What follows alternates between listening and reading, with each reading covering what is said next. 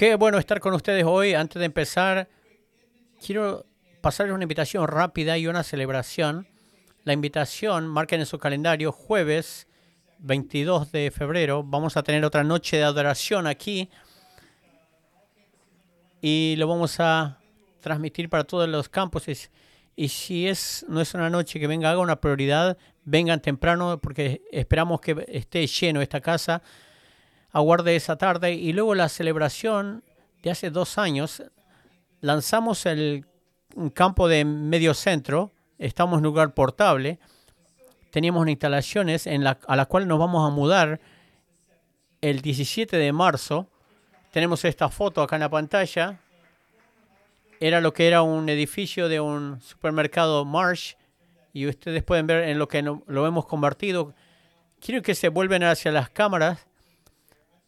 Quiero agradecerlos a ustedes del campo medio oeste por su compromiso, por estar en este lugar donde tenían que desarmar las sillas y volver a armarlas. Yo lo hablo por experiencia. No es fácil, especialmente en invierno. Así que quiero agradecerles por su determinación. Estamos orando por ustedes y para ustedes y vamos a ver lo que Dios hace en este lugar en los próximos años. Así que si tiene una Biblia, vamos a encontrar a Filipenses 2, ese es el pasaje en el cual vamos a estar juntos en esta mañana.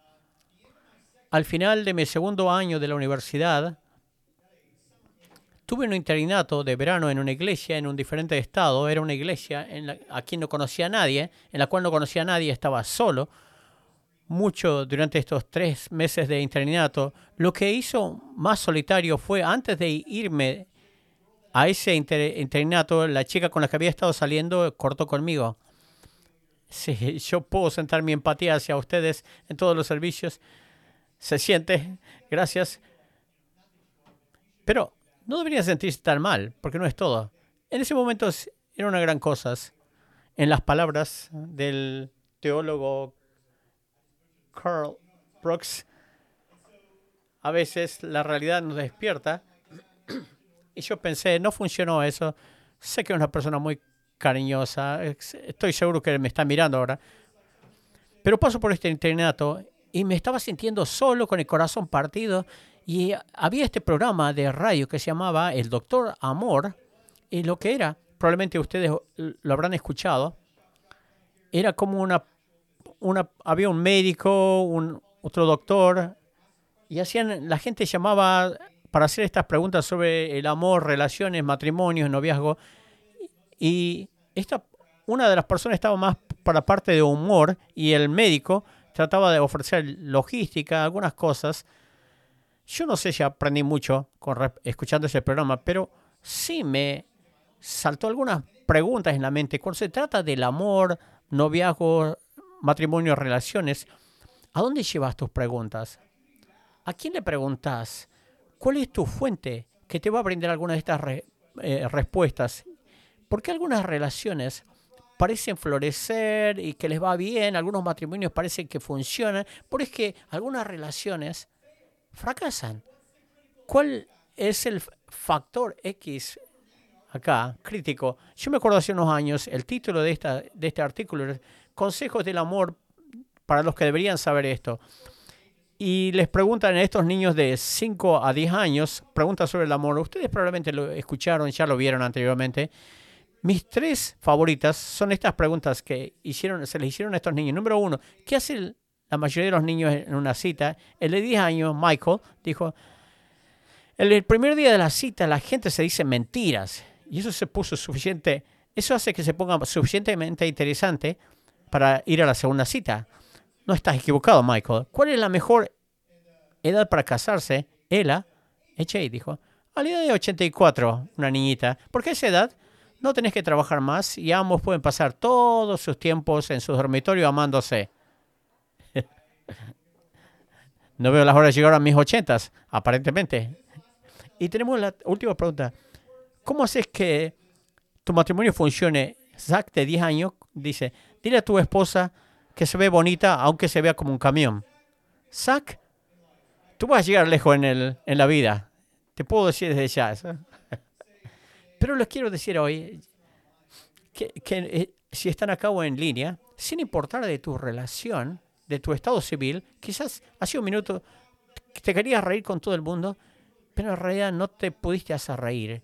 Porque quizás estás pasando por una etapa, por la etapa en la que estás pasando, que quiero decir, algunos están escuchando, a ustedes están pasando por estas aguas turbulentas, siendo soltero o de adulto. Quizás en estos momentos estás tratando de entender esta escena del noviazgo, quizás tu matrimonio, ya sea que estás casado por un año o, 20, o 10 años, estás tratando de mantener las cosas juntas.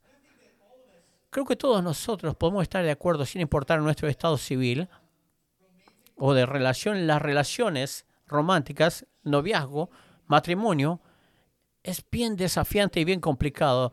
En las mejores relaciones va a haber altos y bajos y va a haber giros y vueltas y reveses y dificultades, como todos las relaciones. Creo que tenemos que pensar en esos términos. Es una, es una aventura y va a requerir esfuerzo intencional, va a requerir, va a requerir mantenimiento, algo preventivo. A veces llegamos tarde, va a ser como un, un motor que se funde cuando, porque no lo cambiamos de aceite. Va a requerir también un trabajo fuerte te vas a tener que arremangar las mangas y eso es algo que Hollywood hizo un mal servicio en estas, relaciones románticas. Encontraste tu alma, alma gemela y todo es fácil y acaba sobre, sobre ruedas. Yo me acuerdo, estando en mi oficina, no soy consejero, soy un pastor, y, y empecé a pastorearle este, esta pareja como una hora. Tuve una buena conversación, era bien difícil. Yo me acuerdo que ambos se, quedaron sentados en el asiento, en el sillón, y exhalaban. Y uno de ellos dijo, ah, no debería ser tan difícil esto. Y yo quería decir, ¿y quién te dijo eso? Hollywood. Quiero dejarte bien en claro, probablemente esto voy a hacer esta distinción más adelante en esta serie de mensajes. No estoy hablando de casos de abusos, no estoy hablando de donde te sientes inseguro o insegura. No estoy hablando de narcisismo o cosas como esas. Estoy hablando dentro de las esferas de... Eres un ser imperfecto y la otra persona también y todos traemos nuestras basuras, pero en general queremos lo mejor para el uno para nosotros. Nos topamos con cosas y va a requerir trabajo duro. También quiero reconocer que me doy cuenta que para muchos que están escuchando esto, quizás este es un tema que es la fuente de dolor, de confusión y de ansiedad por cualquier cantidad de razones. Quizás en este momento no tienes idea de qué estamos hablando. Entraste a la iglesia o te sintonizaste en línea. No solamente vamos a estar hablando hoy, vamos a estar hablando por las próximas tres semanas y dije, por Dios, por Dios no quiero escuchar esto, porque esto me va a en la vida o por una cantidad de razones. Quizás es por, sea porque eres, estás soltera y no quieres soltera, o porque eres soltero y en realidad estás buscando algo. Entonces te viven diciendo cosas de por qué eres soltero. Quizás en este momento tú y tu cónyuge están, se están alejando, distanciando, o que acaban de pasar por un divorcio. O quizás estás aquí y estás sintiendo, te estás sintiendo sin esperanza, impotente. Pero quiero decirte, si te puedo describir en alguna manera, te entiendo completamente, realmente lo entiendo. Y preparé estos mensajes pensando en ti y sabiendo que esto puede ser un tema bien difícil para muchos de hablar. Si ese es el caso, yo quiero que respires profundo y quiero que aguantes y te quedes conmigo en las próximas semanas. Déjame decirte lo que he diseñado para ti, cuál ha sido mi oración por ti. Yo realmente creo que Dios tiene una palabra para ti sin, sin importar cuál es tu, tu situación de relaciones. Y quiero ofrecerte alguna ayuda, ayuda práctica de la palabra de Dios que tú lo puedes aplicar y quiero aplicar y quiero ofrecerte esperanza. Y si para el final de estas tres semanas, si tú no has sido ayudado y no, no tienes nada de esperanzas, no hice un buen trabajo. Yo leí un artículo en el New York Times, el título, ¿por qué la gente ya no se casa más? Básicamente el artículo explica sobre esta crisis en la que estamos, probablemente ustedes lo ven, donde más y más hijos, niños, creen con un solo de los, uno de los padres. Y estadísticamente esas, esos padres son las mujeres y la sociedad comienza a reconocer que la revolución sexual, la ideología de la revolución sexual de los 1960, nos ha prometido mucho, pero ha cumplido muy poco. Y esta ideología de revolución sexual básicamente dice, no seas mojigato, no seas la antigua, seguí tu corazón, sé tú, no te, no te ates, ten muchas parejas, libertad sexual. Y la sociedad está comenzando a ver que esto ha sido bien destructivo para la gente, para las relaciones, para todas las sociedades. Podría ser que, que tú, el que está pagando el precio alto por tus hijos, con tus hijos, y ahora está el cambio donde la sociedad comienza a reconocer empieza a ver que, que los padres solteros, adultos, primariamente los, las mujeres, simplemente se, ya no se quieren casar. Y no es porque no quieran casarse y que no hayan probado. Hay, este artículo tiene muchas historias de personas adultas que están solteros, que están buscando, que no parecen encontrar a nadie que sea compatible quizás se pueda conectar a cierto punto de una manera emocional, pero no quiere comprometerse y se sienten frustrados y desilusionados y desanimados y solos. La realidad es que hay muchas relaciones fallidas y hay muchas razones por las que fallan estas relaciones y ha impactado nuestro mundo de manera significante. Yo creo que esta es una de las áreas por la cual es una crisis en la iglesia, que si vamos a hacer efectivos en nuestra, en nuestra misión para alcanzar a los que están lejos y vamos a quitar barreras innecesarias para que la gente crezca en sus relaciones con Dios, no estamos ir hacia lo ancho, sino profundizar. Pero es lo que estamos tratando de hacer. No solamente traerte a Cristo, sino que crezcas en Cristo. Satanás va a ir tras tus relaciones, tras tus matrimonios. Si podemos hacer si él puede afectar las relaciones de la iglesia, él puede afectar la misión de la iglesia. Estuve hablando con una mujer, con una joven en la iglesia que se había casado, se había divorciado y ahora empezó otra vez en la escena de, la, de las citas. Y estaba describiendo la, la experiencia, las dificultades. Entró a alguna de estas aplicaciones de citas y tuvo algunos encuentros. En la aplicación decía, ella estaba buscando un hombre que, era, que sea cristiano. Y ella comenzó a hablar con estos hombres que eran cristianos y muchos de ellos, cuando ella les aclaraba dónde estaban sus límites con ellos antes de salir con una cita, les decía, hey, de entrada nomás les decía, yo no voy a estar involucrado físicamente de manera íntima contigo en estas citas. Muchos de estos hombres cristianos, entre comillas, se iban y decían cosas como esto, bueno, yo no puedo salir con alguien que me va a privar de mis necesidades físicas. Con un sentido de desesperación me miró a mí y a mi esposa y me hizo esta pregunta importante. ¿Cómo se ve estar en una relación de la manera de Dios? ¿Qué pregunta tan fabulosa. Y lo que me gustaría animarte es, sin importar cuál es tu, tu estado en tus relaciones, si estés en una relación o no, si no estás en una relación de noviazgo, no te, no, no te des un pase para salirte de esto, porque puedes empezar a trabajar antes de conocer a alguien. Antes de hacerte esta pregunta, ¿cómo se ve una relación de la manera de Dios? En las próximas tres semanas vamos a estar, vamos a estar centrados en esta verdad central fundamental. Es una declaración simple, pero no es simplística, así que no, no la pases por alto. Las relaciones mejoran cuando se hace la manera de Dios. Esto es lo que no estoy diciendo. No dije que tu relación se va, a ser perfecta cuando lo haces a la manera de Dios. No dije que van a ser libres de problemas. Eso no es cierto. No dije de que no va a haber dolor. Todavía va a haber dolor. Me conozco a alguien conozco a alguien, empezamos a hacer la manera de Dios, empezamos a ir a la iglesia, nos bautizamos, nos arraigamos, el resultado, ahora tenemos que tener un matrimonio, perfecto. Estamos sentados en una tina caliente, con agua caliente, todo es una bendición, una dicha. No, no, todavía eres un ser humano, todavía tienes quebraduras, tienes tramos, traumas, tienes un equipaje del pasado en tu, en tu relación. No significa que va a ser más fácil, sino que va a ser mejor cuando tú empleas la palabra de la, sabiduría de la palabra de Dios, esto es lo que pasa. Esto es lo que quiero decir. Acabamos de salir de una serie, cómo empezamos a formar nuestra imagen a la de Dios. Dios te diseñó a ti, Dios nos diseñó a nosotros, diseñó las relaciones, Dios te diseñó a ti para las relaciones. Por lo tanto, si Él es el diseñador, el autor, el originador de la misma, Él sabe cómo funciona mejor. Así que yo creo que a menudo especialmente para los que yo en los 90 era un adolescente y crecí en una cultura de la iglesia, algunos de ustedes entienden a lo que me refiero. El tema primordial que escuchamos en las reuniones de jóvenes era la cultura de la pureza y no quiero totalmente tirar, arrojar, deshacerme de la cultura de la pureza, pero también hubo algunas consecuencias. Ustedes entienden.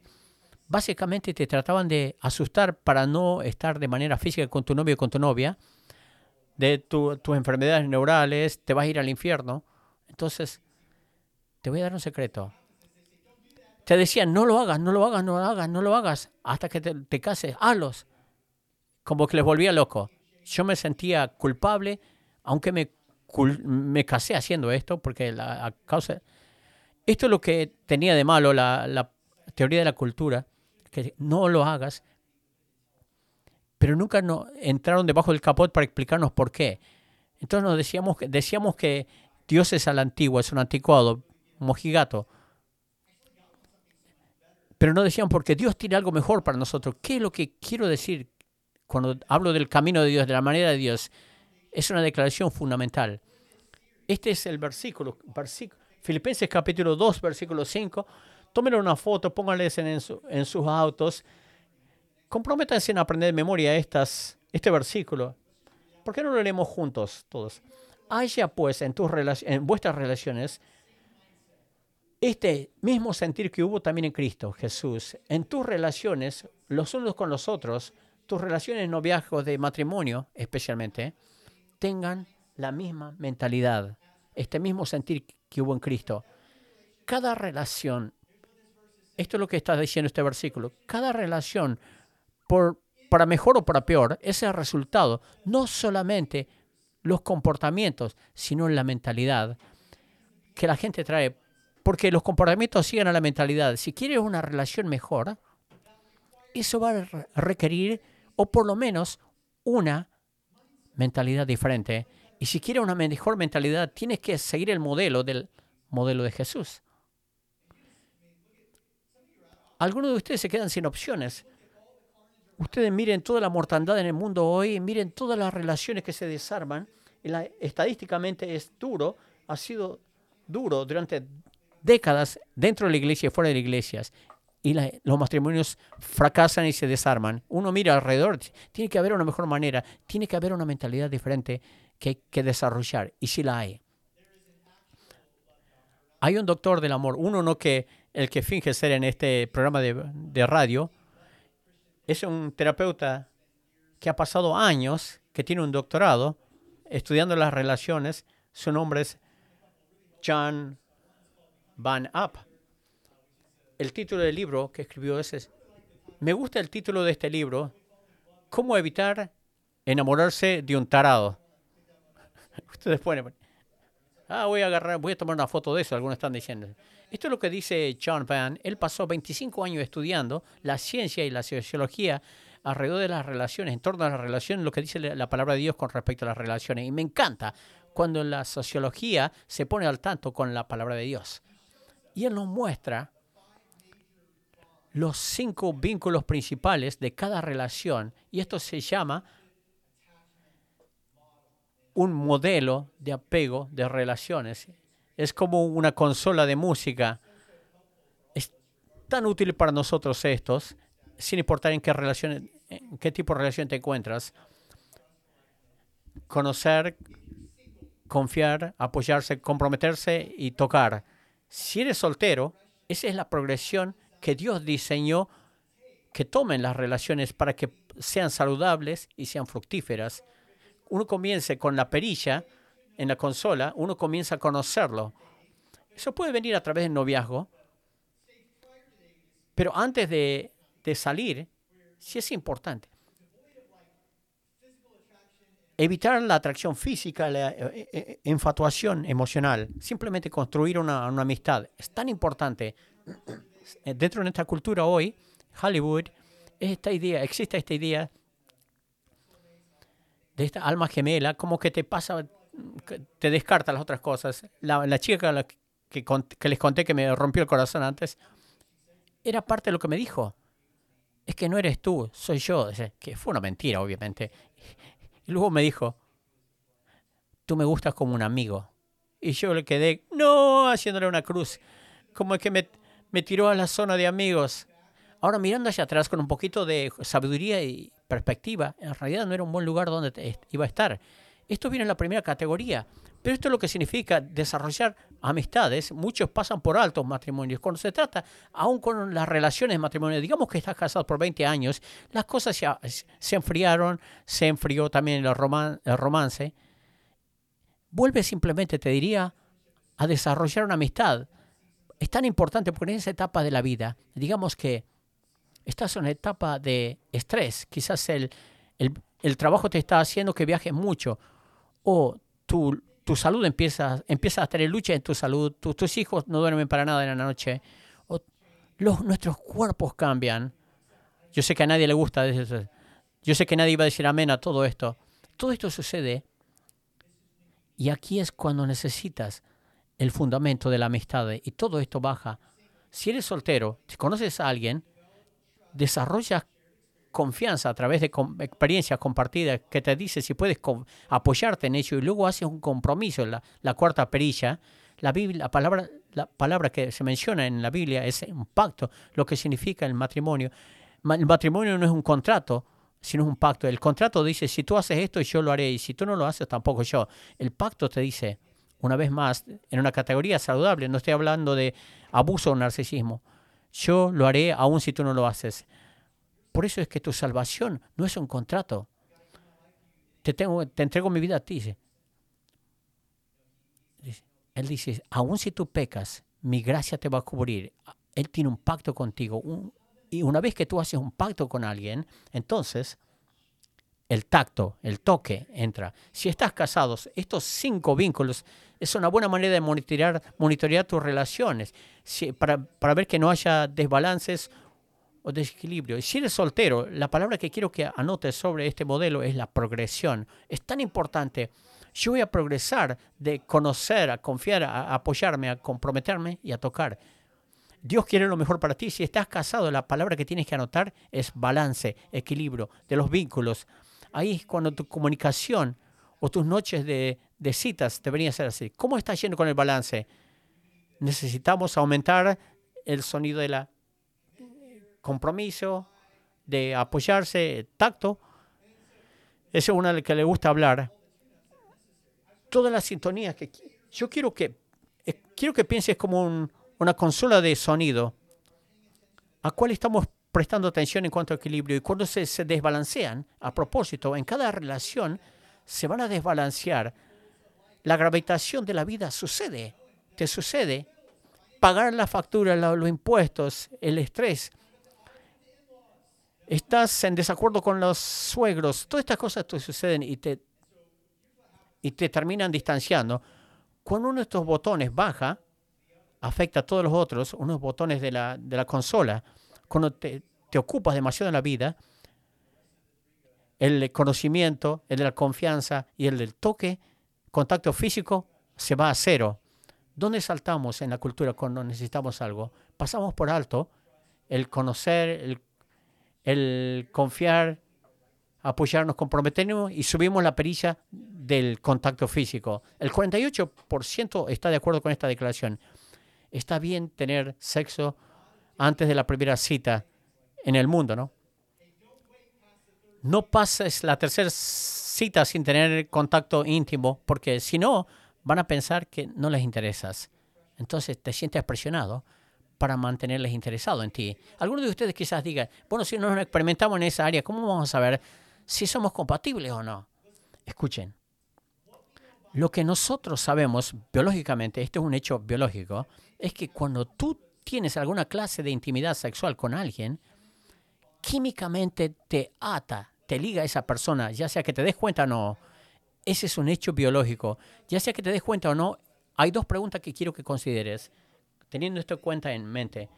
¿Crees que es sabio estar atado emocionalmente y químicamente antes de llegar a conocerlos, confiar en ellos, apoyarte y comprometerte con ellos? Esta es la segunda pregunta. ¿Crees que es sabio estar conectado químicamente y emocionalmente a mucha gente? No estoy hablando toda la vez, estoy hablando si todas las personas con las que saliste tuvieron, tuvieron intimidad, tuviste intimidad sexuales, te estás fusionando y, y, rompiendo, fusionando y rompiendo, y se hace más difícil conectar. Para el tiempo que tú conoces a esa persona que quieres casar, con la que quieres casarte, es muy difícil vincularte con Él emocionante porque ya te vinculaste con muchas personas. Segundo Timoteo dice, huye de las pasiones juveniles, sino busca, sigue la justicia, la fe, el amor y la paz con los que de corazón limpio invocan al Señor. Ahora, parte de la razón por la que esto es tan importante, y yo creo que lo que tenemos que hacer realmente, la razón por los que atenuantes en esta progresión sucede, una de las cosas grandes sobre las relaciones nuevas es, es el amor romántico, las maripositas, la infatuación. Es tan increíble. Pero esta es la cuestión de eso. Todos esos químicos se desvanecen con el tiempo. No estoy diciendo que no puedes mantener vivo el romance en una relación o en un matrimonio que han estado casados por múltiples décadas. Estoy diciendo que los químicos, eh, ese flujo de dopamina empieza a desvanecerse y te afecta al cerebro. Quizás este es uno de las el consejo mejores de relaciones que te puedo dar. Antes de que tú te involucres o enfatuado emocionalmente o atraído a otra persona, ten las conversaciones necesarias de antemano, porque es mucho, mucho más difícil una vez que ya estás involucrado emocionalmente. La mayoría de las parejas, de parejas, se, van por el sentimiento, la atracción física, en vez de evaluar la compatibilidad real, en conocer realmente a la otra persona. Esta es la cuestión. Quizás se vea buenísimo, buenísima en este momento, bien hermosa en este momento. Esto es fuera de las, apariencias. Las apariencias pueden cambiar. La hermosura y la atractividad interior, el, carácter, está adentro y no quiere ser cegado por la, hermosura física, la atracción física, por algunas cosas que son luces rojas lo que tiene que hacer es prestar atención es quiénes son, no cuando todo está saliendo bien o cuando en, en las redes sociales, sino cuando están bajo estrés. Mujeres, esto significa prestar atención a cómo le trata a su mamá, porque lo más probable es así como te va a tratar más adelante. Significa observar cómo vive su fe y sus valores. Significa pasar suficiente tiempo cuando tú tienes un fulgor de lo que realmente son y se les empieza a caer la máscara, porque eventualmente se lo va a caer. Es tan importante. Una de las cosas, lo digo medio en broma y mayormente en serio, con mis hijas adolescentes, les dije, hey, cuando finalmente encuentres a ese joven que, quizás le llegue a considerar para el matrimonio, estamos hablando bien con este, bien pasado los 30, bien adentro, te me daría la oportunidad de llevarlo a un viaje. Me gustaría llevarlo a un país de tercer mundo, te lo voy a, te lo voy a volver a traer, por Dios. Pero me gustaría llevarlo a un país de tercer mundo, fuera de su zona de confort. No quiero ser malo, pero me gustaría ponerlo en una situación bajo estrés profundo y me gustaría observarlo cómo reacciona. Así te vuelvo a ti, te lo cuento y tú puedes decidir si quieres proceder o no. Pero yo no creo que mis hijas estén a favor de eso. Es una buena idea, para mí al menos me parece. algunas investigaciones. Una, una universidad de Londres hizo un estudio cuando, esta, cuando estamos saliendo de noviando, hay una capa. Cuando tenemos esta imagen de resonancia magnética, se hizo la, la imagen de resonancia magnética de 8 a 12 meses. Estos son los cerebros cuando ya dejaron de ser, cuando ya no están saliendo de novio. Es una exageración, se, se reduce. Pero en la realidad, Miren esta cita de un doctor de Harvard que miró a estos... Dice, cuando estamos involucrados en un amor romántico, la maquinaria neuronal responde a de realizar evaluaciones críticas de otras personas, incluidas evaluaciones de aquellos con quienes tenemos una relación romántica, se apaga. ¿Escucharon? Que el amor es ciego. ¿Alguna vez salieron de una relación un poquitito, se distanciaron y te sanaste el corazón y vuelves y dices, ¿qué rayos estuve pensando cuando me metí con él o con ella? No estabas pensando. Ese es el punto. No estabas pensando de manera lógica. Ahora, a nadie le gusta que le digan que tu cerebro no está funcionando. Así que no estoy tratando de insultarte. Me imagino que quizás hay algunas parejas que comenzaron a salir y están aquí hoy. Y quizás no estás metido mucho en la iglesia, pero ella sí te viniste por ella. Estás sentado ahí y estás escuchando todo esto y te sientes un poco insultado. Acabo de escuchar al pastor que dijo esto, no te estoy tratando de insultar. No obstante, si tu cerebro no está funcionando, ¿no te gustaría saber? Quizás te acabo de insultar otra vez. Yo quiero saber. O sea, la corteza prefrontal se cierra literalmente, lo que significa antes que desarrolla un vínculo emocional con alguien, tiene que tener conversaciones nacionales para entender que, tu cerebro esté funcionando. En Cantares 8.4 dice, júrame, hija de Jerusalén, que no despartéis mi amor, dejarla dormir mientras quieras. Con seriedad, quizás estás saliendo con alguien, quizás cruzaste los límites, cruzaste la raya y pasaste la, las primeras perillas de la consola y tocaste la de contacto físico y como que la arruinaste. A quien quiera que esté hablando en este momento, yo quiero que sepas, hay gracia para ti. Dios es un Dios de segundas oportunidades, un Dios de restauración. Quizás las cosas salieron mal ahí. Quizás tú fuiste a una iglesia y escuchaste cosas. Todo lo que escuchaste era, estás condenado ahora. Estás dañado. Dios no puede hacer más nada por ti. Eres un pecador una pecadora. Y, y tienes esta vergüenza, esta culpabilidad. Bueno, bueno, si ya recién ya me entrega eso, quizás vaya con eso. ¿Sabes cómo Dios se siente esto que cruzaron en la raya? ¿Escucharon la, conversación que Jesús tuvo con esta mujer samaritana que había tenido cinco hombres anteriormente? Y si no puedes encontrar gracia acá, ¿dónde lo vas a encontrar? Entonces, ¿qué haces?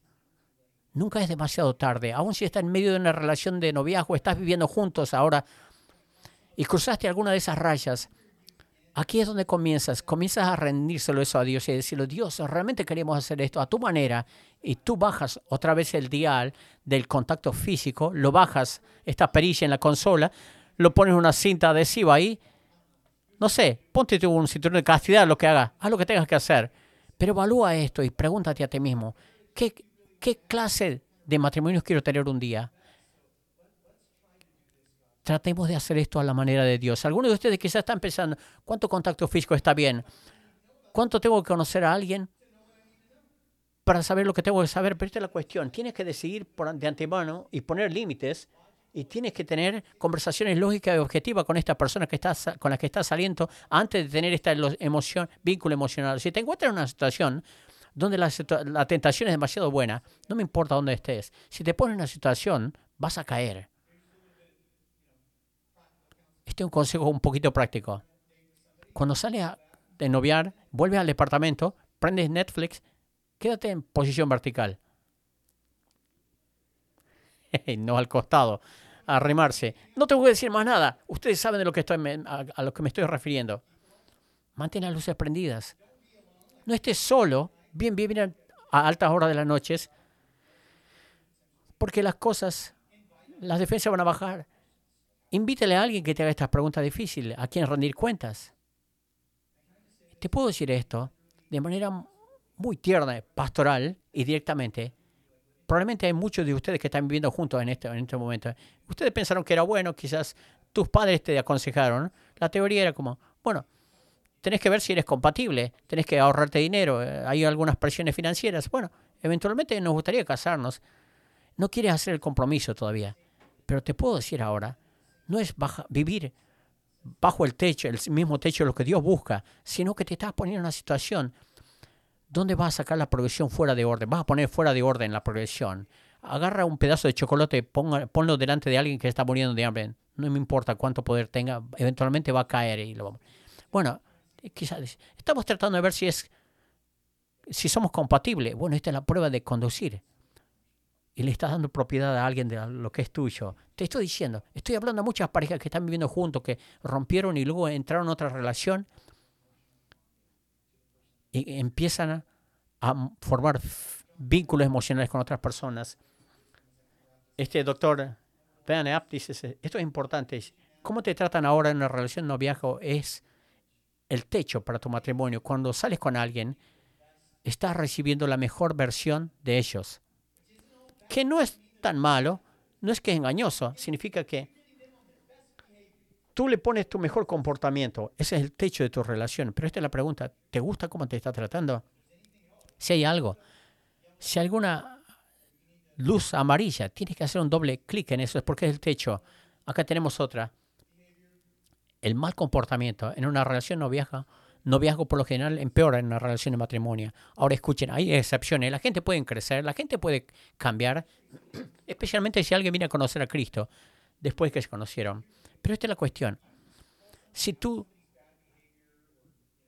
llamas la atención de una relación, de un comportamiento malo y su respuesta es, a la defensa, se pone a la defensiva, su excusa es que no quiere, es una luz roja grande porque va a empeorar en el matrimonio la decisión más importante que vas a tomar fuera de tu, de tu decisión, de, decisión de seguir a Cristo, si te casas, con quién te casas, si, si que te casas y con quién te casas, porque te va a hacer o te va a deshacer, te va a romper. A propósito, tienes un enemigo que está tratando de derribar tu matrimonio. Satanás odia tu matrimonio, especialmente si tratas de honrar a Dios con esto. Él va a venir tras tuyo, porque él sabe que si él puede desarmar tu matrimonio, él puede desarmar la iglesia entonces Él va a tratar de meterse entre tú y tu cónyuge en muchas maneras. No es tanto un innovador, pero es un perfeccionador. Él perfecciona las herramientas de su caja de herramientas. La queja número uno en las encuestas maritales es el sentimiento de no ser conocido o entendido por su propio cónyuge. Esto sucede cuando dejamos de ser estudiantes. Cuando sales por primera vez, oh, como tú te cuida de las palabras de tu, comida favorita, de la música favorita. Tú eres el estudiante de la otra persona, lo buscas, te cansas, te empiezas a relajar. Y para algunos de nosotros, no me acuerdo la última vez que, que realmente busqué a mi cónyuge. Y para aprender lo que no le gusta y no le me gusta, Salmo dice que Jehová, tú me has examinado y conocido, tú me has conocido, has conocido mi sentarme y mi levantarme, has entendido desde que desde lejos mis pensamientos, has escudriñado mi andar y mi, reposo y todos mis caminos te son conocidos. Ese es que Dios te está estudiando, está interesado en ti. Ahora, ¿qué si nosotros lleváramos ese mismo concepto, ese mismo deseo y lo invirtiéramos en nuestro cónyuge? Algunos de ustedes dicen, ah, bueno, yo no soy Dios. Es cierto, es cierto. Pero ¿qué si llevamos ese mismo, ese mismo afecto? Filipenses 2.2 dice, completar mi gozo sintiendo lo mismo, teniendo el mismo amor, unánime, sintiéndome, sintiendo una misma cosa. Es una verdadera lucha conocer bien a su, al cónyuge, porque el hombre y la mujer son diferentes en la manera que se comunican. Y la, en la mayoría de los conflictos Lindsay y yo hemos estado casados ya 24 años, así que yo puedo hablar de primera mano, de experiencia de primera mano. La mayoría de los conflictos es el malentendimiento. Una persona dice o hace una cosa y la otra persona no lo recibe de la manera que, para la cual eh, que se tenía en intención. Yo digo hipotéticamente algo, quizás se ofende con eso. lo que yo creo que dije, lo que ella cree que dije y lo que realmente dije. Por eso que dije tal cosa. Porque ella piensa que dije como dije Así es como yo sintió sobre lo que yo dije. ¿No le hace dar ganas de que la mente le explote en ese momento para muchos? Es tan desafiante. Cuando llegamos a esos momentos, especialmente cuando sabemos que hemos puesto las perillas bien abajo, el romance comenzó a desvanecerse y estamos estresados, te hace dar ganas de renunciar y no puedes.